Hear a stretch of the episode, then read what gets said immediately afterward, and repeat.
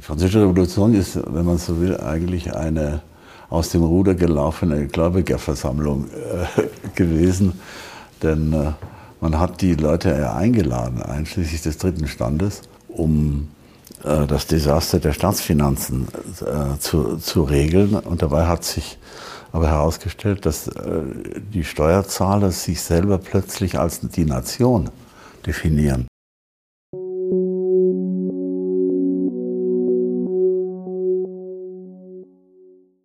Willkommen beim Podcast des IWP, des Instituts für Schweizer Wirtschaftspolitik an der Universität Luzern. Nichts sei so sicher wie der Tod und die Steuern, schrieb einst Benjamin Franklin. Aber gab es nicht auch eine Welt vor der Steuer? Der Philosoph Prof. Dr. Peter Sloterdijk zeichnet im Gespräch mit Dr. René Scheu die ereignisreiche Geschichte des Fiskalstaates nach. Wie der moderne Fiskalstaat die Steuern endlich von einer Schuld gegenüber dem Staat in eine Gabe an das Gemeinwesen verwandeln könnte, hören Sie im Podcast. Hast du eine Definition von Steuer?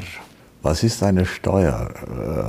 Äh, ich glaube, wir werden alle äh, klüger und äh, souveräner, wenn wir eine überzeugende Antwort auf diese Frage besäßen. Denn das deutsche Wort äh, Steuer ähm, liefert eigentlich keine Antwort auf die Frage, was, was es äh, dem tieferen Sinn nach bedeutet. Andere Sprachen äh, sind dann etwas aufschlussreicher, wenn man im Englischen von, von Taxes äh, spricht. Äh, da sieht man äh, eine eine Schere, die irgendwas abschneidet von, von einem Band. Oder wenn man den französischen Ausdruck impôt äh, mit heranzieht, dann sieht man auf jeden Fall so etwas wie einen Stempel, äh, der von oben her auf äh, etwas draufgedrückt wird, was unten liegt. Also, denn das heißt ja wörtlich das Auferlegte. Ja.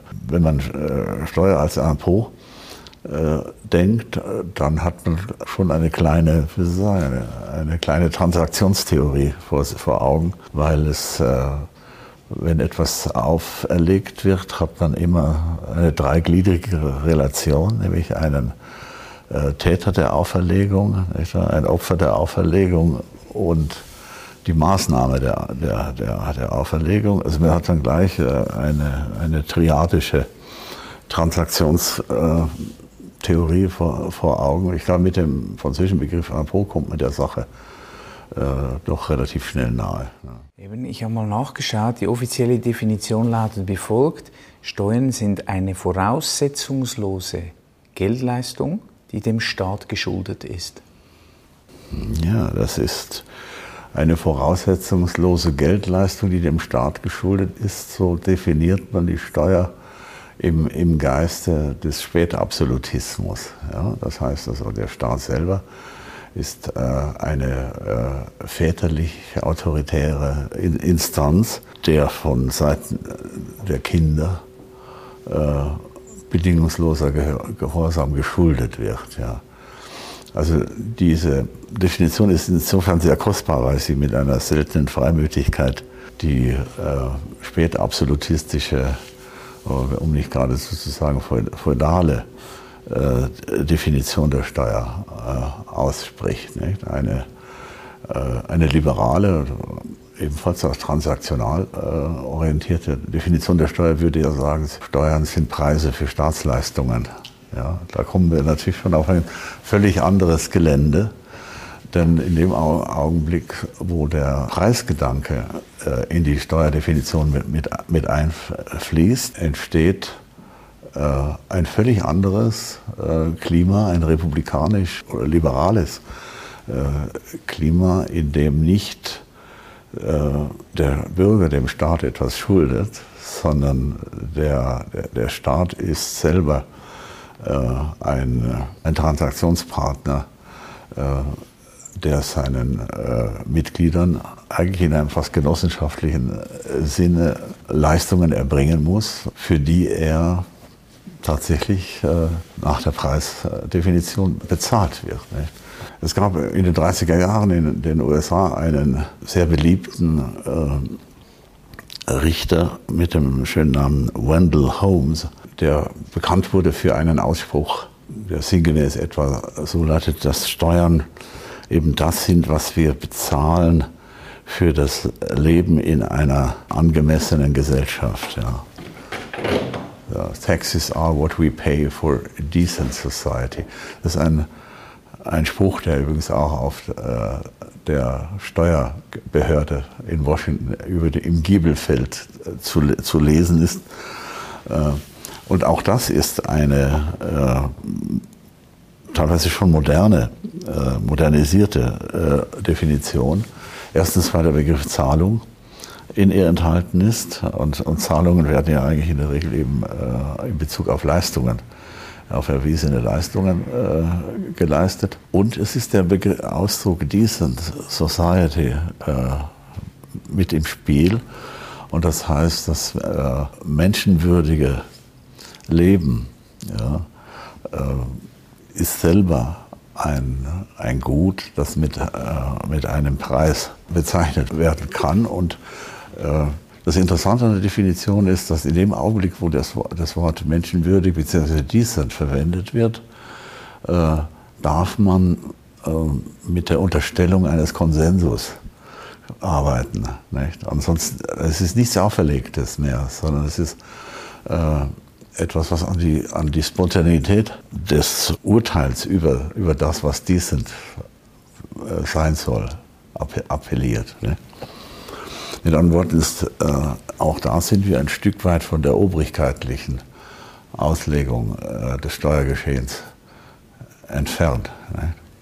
Andererseits, äh, gerade auch im Blick auf die Vereinigten Staaten, äh, werden Steuerhinterziehungen äh, oder Unregelmäßigkeiten als kriminelle Handlungen eingestuft, in einem noch viel strengeren Ausmaß als, als bei uns, ne?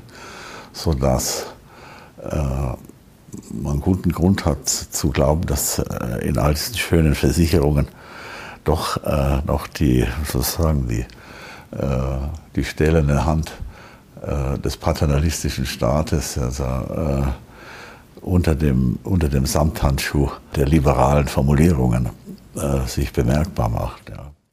Ich habe mir kurz notiert, ich habe all deine Texte zum Thema gelesen. Du kannst das dann ein bisschen ordnen.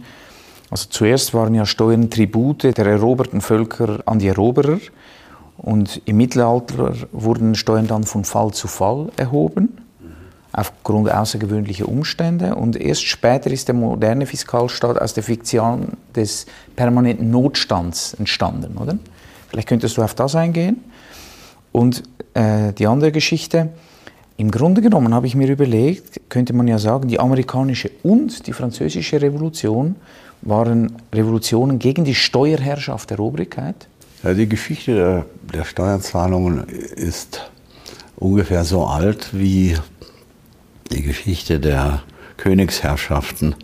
Das heißt, es reicht etwa bis in äh, eine historische Tiefe von etwa 5000 Jahren zurück.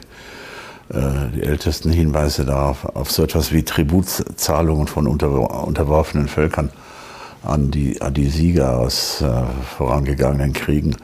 Äh, die geben eben einen Hinweis darauf, dass die Urgeschichte der, der Steuer äh, in der Plünderung zu entdecken ist. Das ist ganz klar. Also, und man könnte eigentlich äh, die ganze Geschichte der, der Steuer von der äh, ältesten Zeit bis in die Gegenwart sozusagen unter dem unter der Überschrift Kritik der reinen Plünderung äh, und das heißt, die Transformation äh, der, der, der Plünderung in, ein, in, ein Sinn, in einen sinnvollen Tribut, beziehungsweise in ein sinnvolles äh, Opfer an die Allgemeinheit. Ja, ist, wenn man so will, der, der rote Faden, an dem entlang man die, die Geschichte solcher äh, Einzahlungen in die Gemeinwesenkasse äh, erzählen könnte.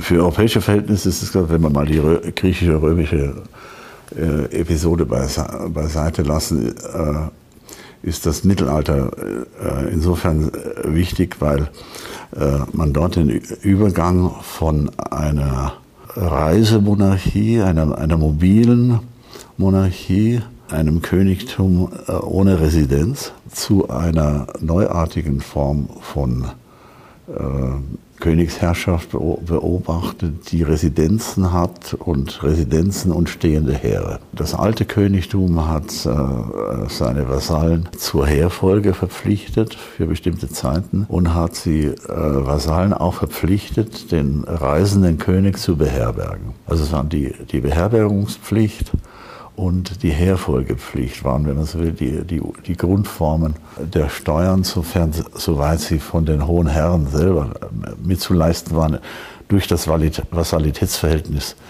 äh, zu ihrem Herrn. Dass diese sich allmählich dann zu einer regelmäßigen Zahlung äh, verselbstständigt hat, liegt auf der Hand eben aufgrund dieses Umstandes, dass der, der Staat vom ersten Tag seiner Existenz an verschuldet war. Ja, also es hat nie einen nicht verschuldeten Staat gegeben, denn der Staat ist selber eigentlich nur der Überbau über einer permanenten Verschuldung. Es gibt bei äh, dem großen Historiker Kantorowitsch in seinem Buch äh, Die zwei Körper des Königs sehr interessante Ausführungen über, die, über den Zusammenhang zwischen der Vassalität und dem Fiskus. Denn der Fiskus ist ursprünglich ja die Privatschatulle oder der Hausschatz des, des Fürsten.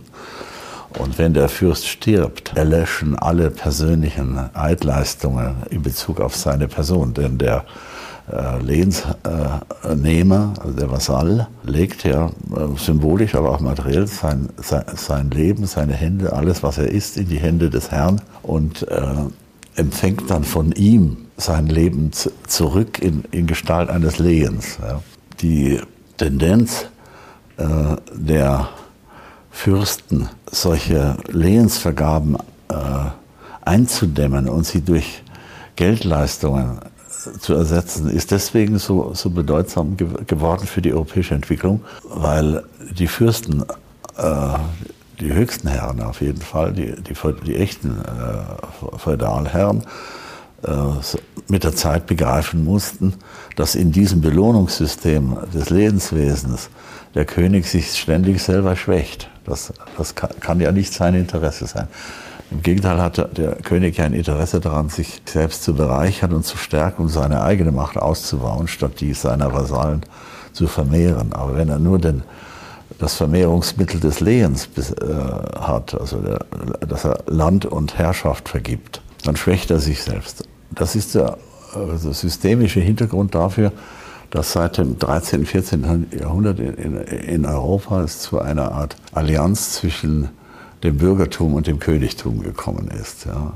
Denn das Bürgertum leistet seine Steuern in Form von Geldabgaben und ähm, das äh, feudale Belohnungssystem wird durch die Geldwirtschaft abgelöst. Also das ist das überwältigende Interesse des Staates daran, Einnahmen in Geldmitteln zu erhalten. Äh, und nur im äußersten Notfall äh, pfändet man äh, das Getreide und das Vieh des armen Bauern.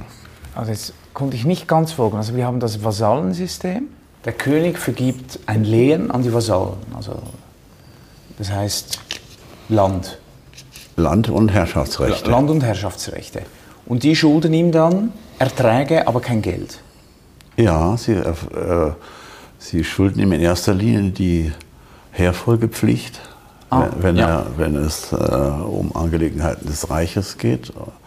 Und sie schulden ihm die Beherbergungspflicht, äh, wenn er auf seinen Reisen äh, bei ihnen äh, Station macht und bei ihnen die Gerichtstage abhält.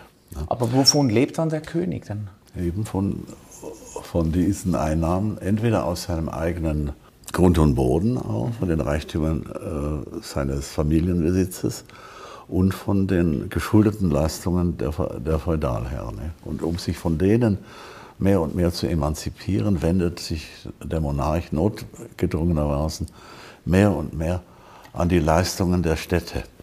Ja, also es entsteht ein systemischer Zusammenhang zwischen dem äh, Fürsten, der sich äh, mit der Zeit eine stehende Armee, eine Residenz und eine permanente Verwaltung leisten kann, äh, insbesondere eine Finanzverwaltung und ein permanentes lokalisiertes Rechtswesen, das aber nicht mehr seine eigene An Anreise äh, voraussetzt, sondern dass die Beschuldigten oder die Klagenden kommen lässt.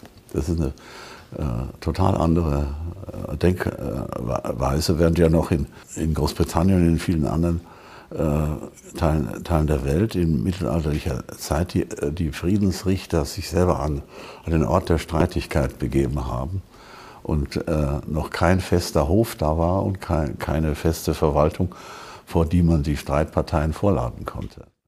Also der Monarch, der Fürst, hat sich mit dem städtischen Bürgertum. Bürgertum verbunden gegen die Vasallen eigentlich. Ja, genau, um sich gegen die, äh, die Eigenmacht der, Vasal, der Vasallen abzu, abzuschirmen.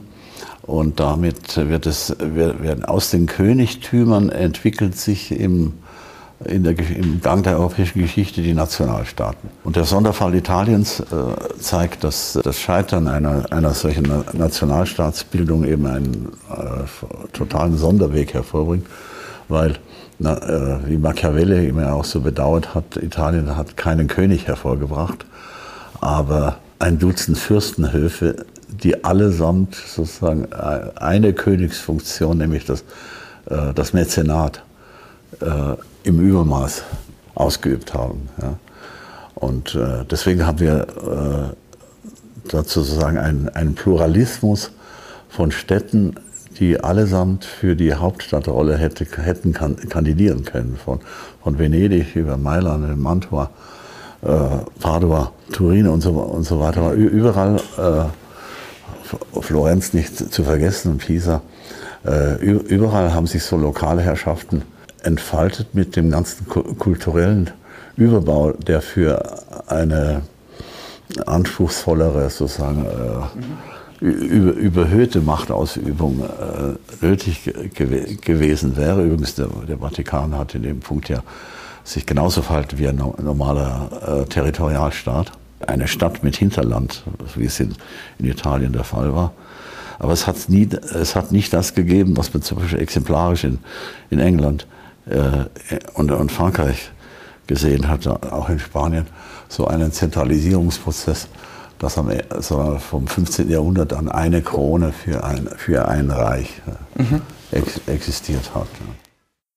Kannst du diesen Zusammenhang noch mal kurz ausführen? Also wir sind noch immer in der Geschichte, also die, dieser Übergang äh, von äh, Steuern die unter besonderen Umständen erhoben wurden, zu den Steuern, die ständig erhoben wurden, weil sie eben aus der Fiktion eines permanenten Notstands hervorgegangen sind. Das hast du mal äh, sch ja, schön beschrieben in einem ja. Aufsatz, den habe ich noch gebracht. Ja, Erinnerst du dich daran? Kannst du ja, ich weiß, das ist eine, eigentlich die Formulierung, äh, ist bei Kantorowitsch zu finden, das ist sehr elegant. Äh, weil er diese trotzkische Formel vom, von der permanenten Revolution in äh, den permanenten Notstand des Staates um, umformuliert, äh, woraus sich die Folgerung ergibt, dass, dass der Staat für sich selber ständig Ausnahmeregeln in Anspruch nehmen muss. Ja? Weil vom, vom Notstand aus kannst du keine bloße Routine Maßnahme äh, ergreifen, ja, sondern äh, weil eine per, Necessitas perpetua gegeben, gegeben ist, ist auch sozusagen, wird auch die Sonderabgabe auf Dauer gestellt. Und äh, dieses Paradoxon wird vom modernen Steuerwesen so sehr neutralisiert, dass die Menschen inzwischen allesamt tatsächlich glauben, dass es zu der permanent, zum permanenten Notstand des Staates gar keine Alternative gibt. Ja. Das führt zu dieser mh, hm, bekanntesten Formulierung auf diesem Feld schlechthin. Nicht? Und Benjamin Franklin hat ja kurz vor seinem Ende einen Brief an einen französischen Freund geschrieben, in dem er sagt, äh, in dieser Welt kann nichts für wirklich sicher gelten, außer dem Tod und die Steuern. Meine ähm, Akzent war dann eigentlich immer der, dass ich sagte, schau mal an, wie weit die Menschen gebracht werden können, dass sie sozusagen die Steuern und den Tod sozusagen in dieselbe Resignationsklasse, also die beiden, die analoge Unvermeidlichkeit einordnen. Ne? Statt äh, sich äh, auf den Weg zu machen äh, und auf die Suche nach, äh, dem Land ohne Steuern, nicht? Also in einem Fiskalparadies äh, bleiben sie alle zu Hause sitzen und sagen, ja, das ist, äh, der Tod kommt und die Steuer kommt auch. Ja, ja, nicht wahr? Und zudem hat übrigens äh, Margaret Mitchell in Vom Winde verweht noch eine dritte Größe hinzugefügt, indem sie gesagt hat, Tod und Steuer kommen immer zur Unzeit, aber Kinder kriegen auch. Das, das, sagte Childbirth, ja, sagte tax, Death taxes and childbirth uh, never come at the proper time. Ja. Waren die französische und die amerikanische Revolution eigentlich Steuerrevolutionen im Sinne von vor dem Fiskus sind alle gleich? Könntest du dazu was sagen oder wollen wir das überspringen? Nein, das waren äh, die, die französische Revolution war sicher eine Steuerrevolution und zwar äh, unter dem Aspekt, dass die Verschuldung des, des Hofes so hoch war, dass ohne eine, heute würde man sagen, ohne einen Sonderparteitag der Nation nicht, äh, diese Schulden nicht mehr hätten bezahlt werden können. Aber es ist eine, äh, die Französische Revolution ist, wenn man so will, eigentlich eine aus dem Ruder gelaufene Gläubigerversammlung äh, gewesen.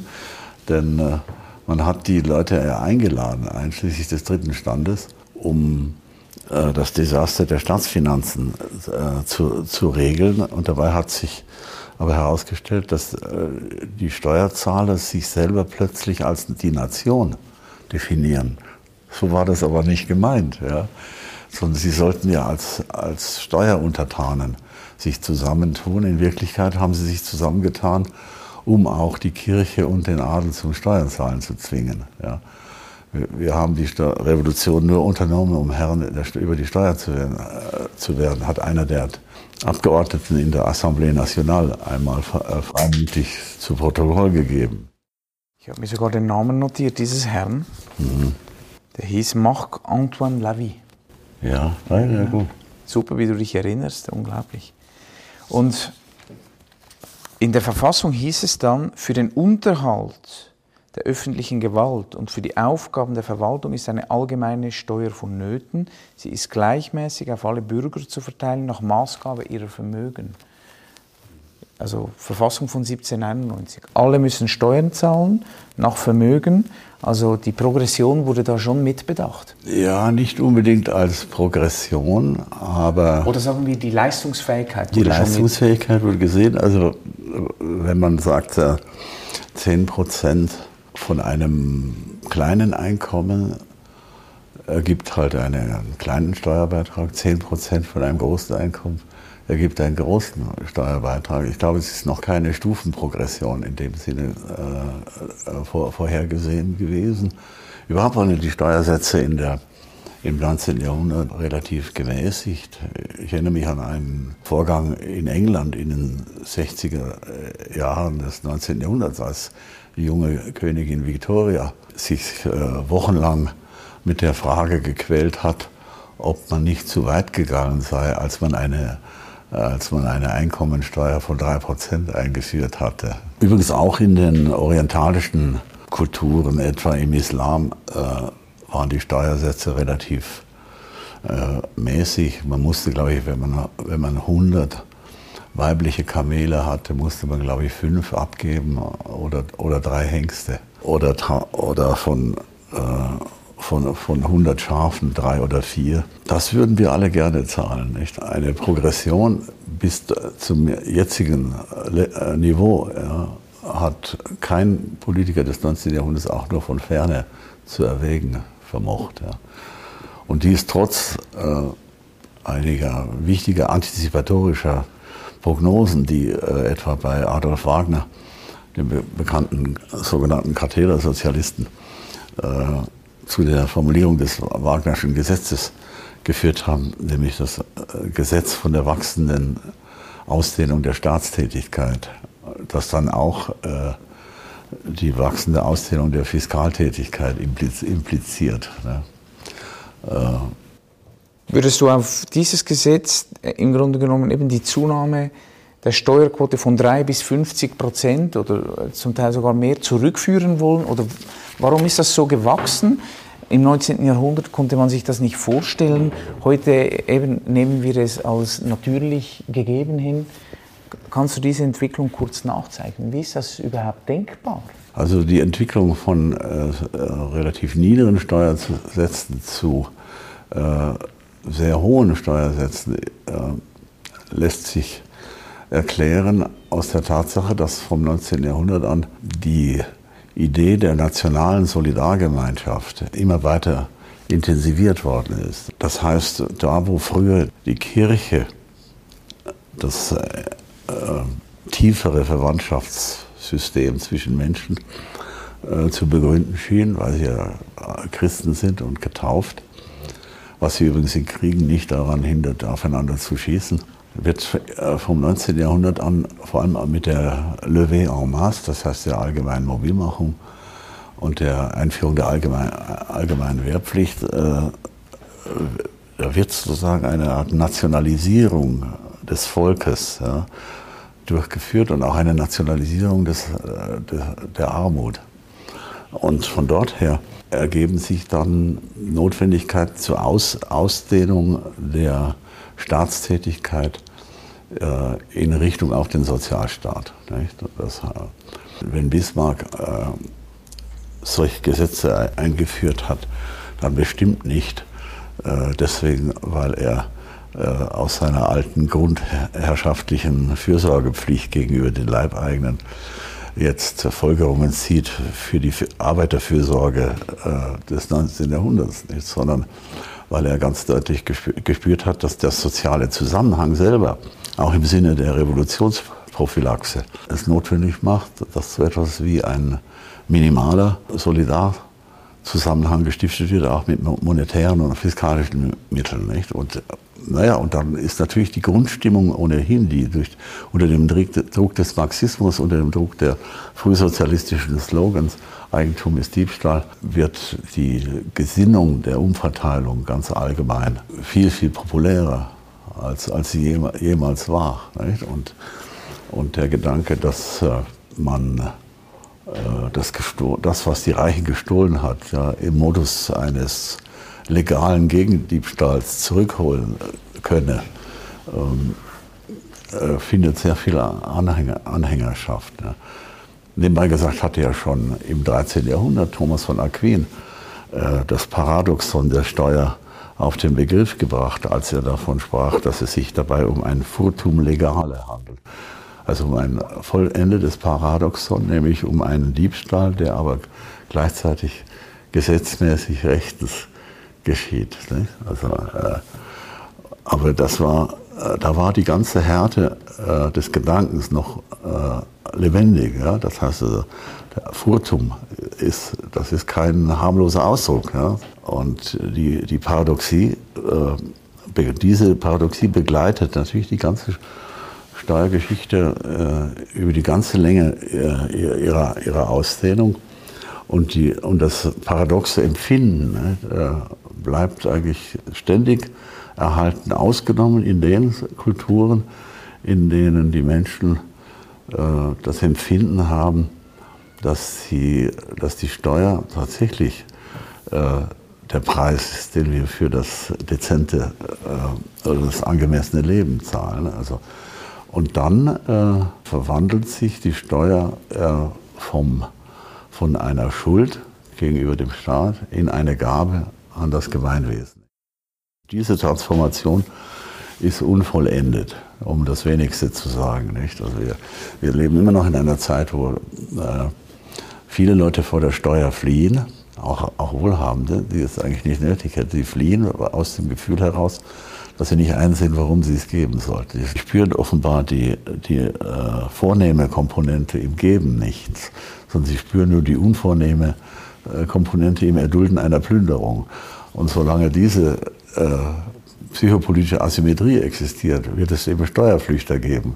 Aber, aber wenn zum Beispiel Steuerzahlen als hohe Ehre gelten würde, ja, ich möchte sehen, wer vor der Ehre flieht. Wenn ein Sportler sagen würde, ich äh, möchte alles, nur keine Goldmedaille. Wo, warum hat diese Transformation noch nicht stattgefunden? Woran krankt es? Sie hat teilweise stattgefunden, aber eben in einer sehr unvollkommenen Form. Wir haben vor ein paar Jahren in den USA so eine Initiative reicher äh, Leute erlebt unter dem Titel The Giving Pledge, äh, was sowas wie, ein, wie, eine, wie eine Spenden, äh, Spendenverschwörung nicht? oder ein, äh, eine, eine Assoziation äh, zur äh, Selbstenteignung reicher, reicher Leute. Auf der Spur eines kalvinistisch motivierten äh, Gebergedankens, der äh, spätestens bei Andrew Carnegie klassisch formuliert worden war. Nicht? Er sagt, dass wer als reicher Mann stirbt, hat sein Leben mit Schande bedeckt. Ja, he who dies as a rich man has disgraced his life. Ja. Und äh, deswegen hatte er ja, äh, nachdem er sein Imperium aufgebaut hatte, fast alles wieder dann in Form von Stiftungen äh, veräußert und ähm, wollte also auf jeden Fall seine Kinder nicht verderben durch exorbitante Erbschaften. In der Schweiz bezahlen die Top 10% der Einkommensbezüger über die Hälfte der Steuern. Wir haben ja so eine Datenbank veröffentlicht. Die Zahlen sind über alle Zweifel erhaben. Also die 10% der Einkommensbezüger, die oberen, bezahlen über die Hälfte der Steuern. Das ist beachtlich. Warum nehmen Sie das hin? Und denkt dann wieder ganze Sätze. Warum nehmen Sie das hin, ohne zu murren? Und warum führt das nicht auch zu einer Dankbarkeit von jenen, die eben nicht so viel zahlen? Also wo, wo sind hier die psychopolitischen Probleme irgendwie begraben?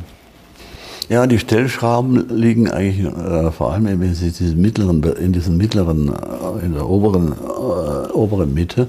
Die obersten 10 Prozent zahlen die Hälfte und die oberen 20 Prozent zahlen 70 äh, Prozent so. Tendenziell auch in Deutschland gibt es solche Erhebungen. Und dabei spielt die Unterscheidung zwischen Einkommensteuer und Umsatzsteuer keine so große Rolle, wie man äh, oft behauptet in solchen äh, Diskussionen, weil man immer darauf hinweist, dass ja alle anderen auch die Umsatzsteuern oder sogenannte Mehrwertsteuer äh, bezahlen. Es sind beide mal die gleichen Gruppen. Nicht? Diejenigen, die bei den, bei den Umsatzsteuern die größere Intensität, Konsumintensivität an, an den Tag legen, sind zu, zugleich auch die, die bei der Einkommensteuer vorne liegen. Nicht? Also diese beiden, diese beiden Aspekte hm, kann man zuerst unterscheiden, aber dann wieder aufeinander zuführen. Aber der Arme-Reich-Gegensatz ist insgesamt äh, innerhalb äh, der menschlichen Populationen so, äh, so archaisch ja, und so tief verankert. Und überhaupt das Haben ja, als, als existenzial ja, ist so tief in, den, in die Personen ein, äh, einge, einge, eingeprägt, nicht? Äh, dass schon relativ kleinere äh, Differenzen an, an Wohlstand Menschen voneinander entfremden können und wenn es um die Kluft von Arm und Reich im, im strengeren Sinn des Wortes geht, da gibt es fast überhaupt keine Brücke. Ne? Und, äh, und von den Ärmeren aus äh, ist die Einfühlung, die Empathie der, äh, der Ärmeren ist in der Regel von Ressentiment ge getrieben. Das ist also, äh, sie fühlen sich schon ein in die Reichen, aber äh, unter dem Vorzeichen der Missgunst. Und diese Empathie auf Abwägen äh, ist eine psychologische, psychopolitische Großmacht, mit denen alle, alle Staaten äh, umgehen müssen. Nicht? Und, und es ist ein Teil der allgemeinen politischen Staatsklugheit, die Reizbarkeit dieser, dieser Affekte nicht zu, nicht zu unterschätzen. Ne? Und wir haben ja in, auch in Deutschland äh, einmal, einmal, pro Jahr immer so eine Art, so eine Art Autodafé, wo jemand, der zu viel verdient hat, auf offenem Marktplatz verbrannt wird. Ja, das zurzeit diese Frau Schlesinger, äh, die ehemalige Intendantin äh, von ARD und äh, RBB, nicht? Äh, die, wird im, die wird im Moment im, im, äh, im Modus der klassischen mittelalterlichen Hexenjagd genau. abgef aber, abgefackelt.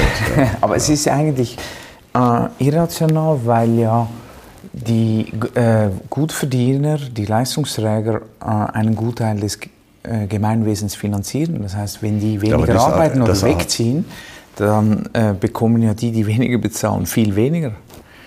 Das, also das, Argument, das ja? Argument, dass sozusagen die starken Einkommensbezieher viel für die Gemeinwesenkasse leisten, kommt in der allgemeinen Debatte nicht vor. Das muss man als allererstes konstatieren. Nicht?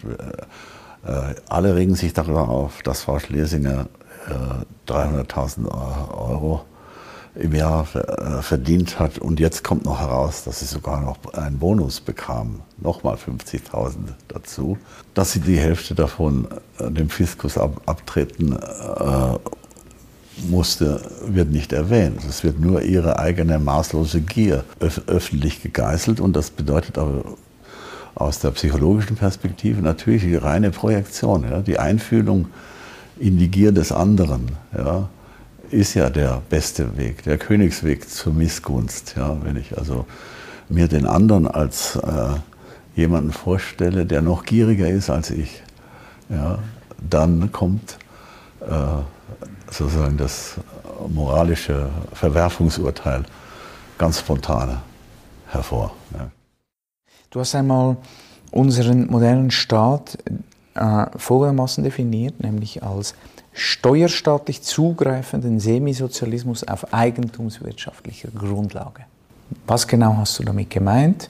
Ich gehe ganz allgemein davon aus, dass die Verhältnisse, äh, unter denen wir leben, in unserer äh, sprachlichen Beschreibung äh, fast nie adäquat abgebildet werden. Ja, wir sprechen in äh, sehr vielen Zusammenhängen äh, über Demokratie etwa und verschweigen dabei aber, dass äh, die Hälfte der Demokratie Fiskokratie ist und äh, divergieren. Und mir scheint das ins, insbesondere sozusagen für die, für die Gesamtdeutung unseres Modus vivendi zu gelten. Nicht? Alle Welt ist sich darin einig, dass wir in einem entfesselten Kapitalismus äh, leben. Äh, meine Beschreibungen, wenn ich mir Zeit nehme, die Dinge in Ruhe anzusehen, enden bei einem ganz anderen Bild. Ich sehe eben eine semisozialistische Gesellschaftsstruktur, die auf einer stark ausgebauten Fiskokratie Die Fiskokratie setzt wiederum natürlich die eigentumswirtschaftliche, das heißt also sogenannte kapitalistische Wirtschaftsweise äh, voraus. Diese wiederum äh, ist eine, eine Fehlbeschreibung für ein kreditgetriebenes äh, System aus Allianzen zwischen Arbeit und Innovation. Ne? Äh, all, all das wird mit dem her äh, herkömmlichen ähm, summarischen Kapitalismusbegriff eben nicht richtig gefasst. Ne? Und das ist, glaube ich, der, der Grundwiderspruch äh, unserer, unserer Zeit. Wir benutzen die falschen Wörter äh, und man kann gar nicht oft genug wiederholen, dass wir nicht in einem, äh, in einem entfesselten Kapitalismus leben, sondern dass die, die realen Zustände eben durch den hohen, hohen Anteil der Sozialdemokratisierung, die das 20. Jahrhundert gebracht hat, eine, ein realer Semisozialismus ist. Ja. Und dass er nur eben äh, ein halber Sozialismus ist, wird von, wird von vielen, die sich als Sozialisten verstehen, als äh, unerträglicher Missstand interpretiert, ohne Rücksicht darauf, dass wenn es in einen hundertprozentigen Sozialismus überführt würde, die Quellen, aus, aus, aus denen äh, die semisozialistischen Reichtümer kommen, wahrscheinlich versiegen würden. Nicht? Das wäre ja so, wie wenn man sozusagen ein Auto da, dadurch beschleunigen wollte, dass man den Motor entfernt. Äh, und äh, man hört äh, im, in, den, in, den, in den typischen sozialistischen Forderungen etwas von, von einer analogen Paradoxie heraus. Ja. Entfernt den Motor und dann, dann wird alles viel, viel besser rollen. Wir haben noch einen schönen Satz den ich auch immer gerne zitiere, der von Bastia. Mhm. Weil er sagt, der Staat, 1848, der Staat, das ist die große Fiktion, dank welcher jedermann auf, die, auf jedermanns Kosten zu leben versucht. Also da, da ist auch diese, Tendenz gut erfasst, die mit dem Auftreten der Staatlichkeit kommt, nämlich dass äh, Umverteilung die Seele der Politik wird. Ne? Und das aber immer unter einem ganz klaren Aspekt, das ist seit der Mitte des 19. Jahrhunderts, da, äh, äh, es ist immer Revolutionsprophylaxe. Ja, das heißt, äh, die Leute müssen mit äh, Konsum ruhig gestellt werden. Ja? Oder wie, da, wie, es bei Büchner heißt, in Dantons Tod, ein Huhn in den Topf jedes Bauern und die Revolution bekommt den Schlaganfall. Sehr schön, ja. Gutes das Schlusswort. Ist das ja. Danton, ja. ja.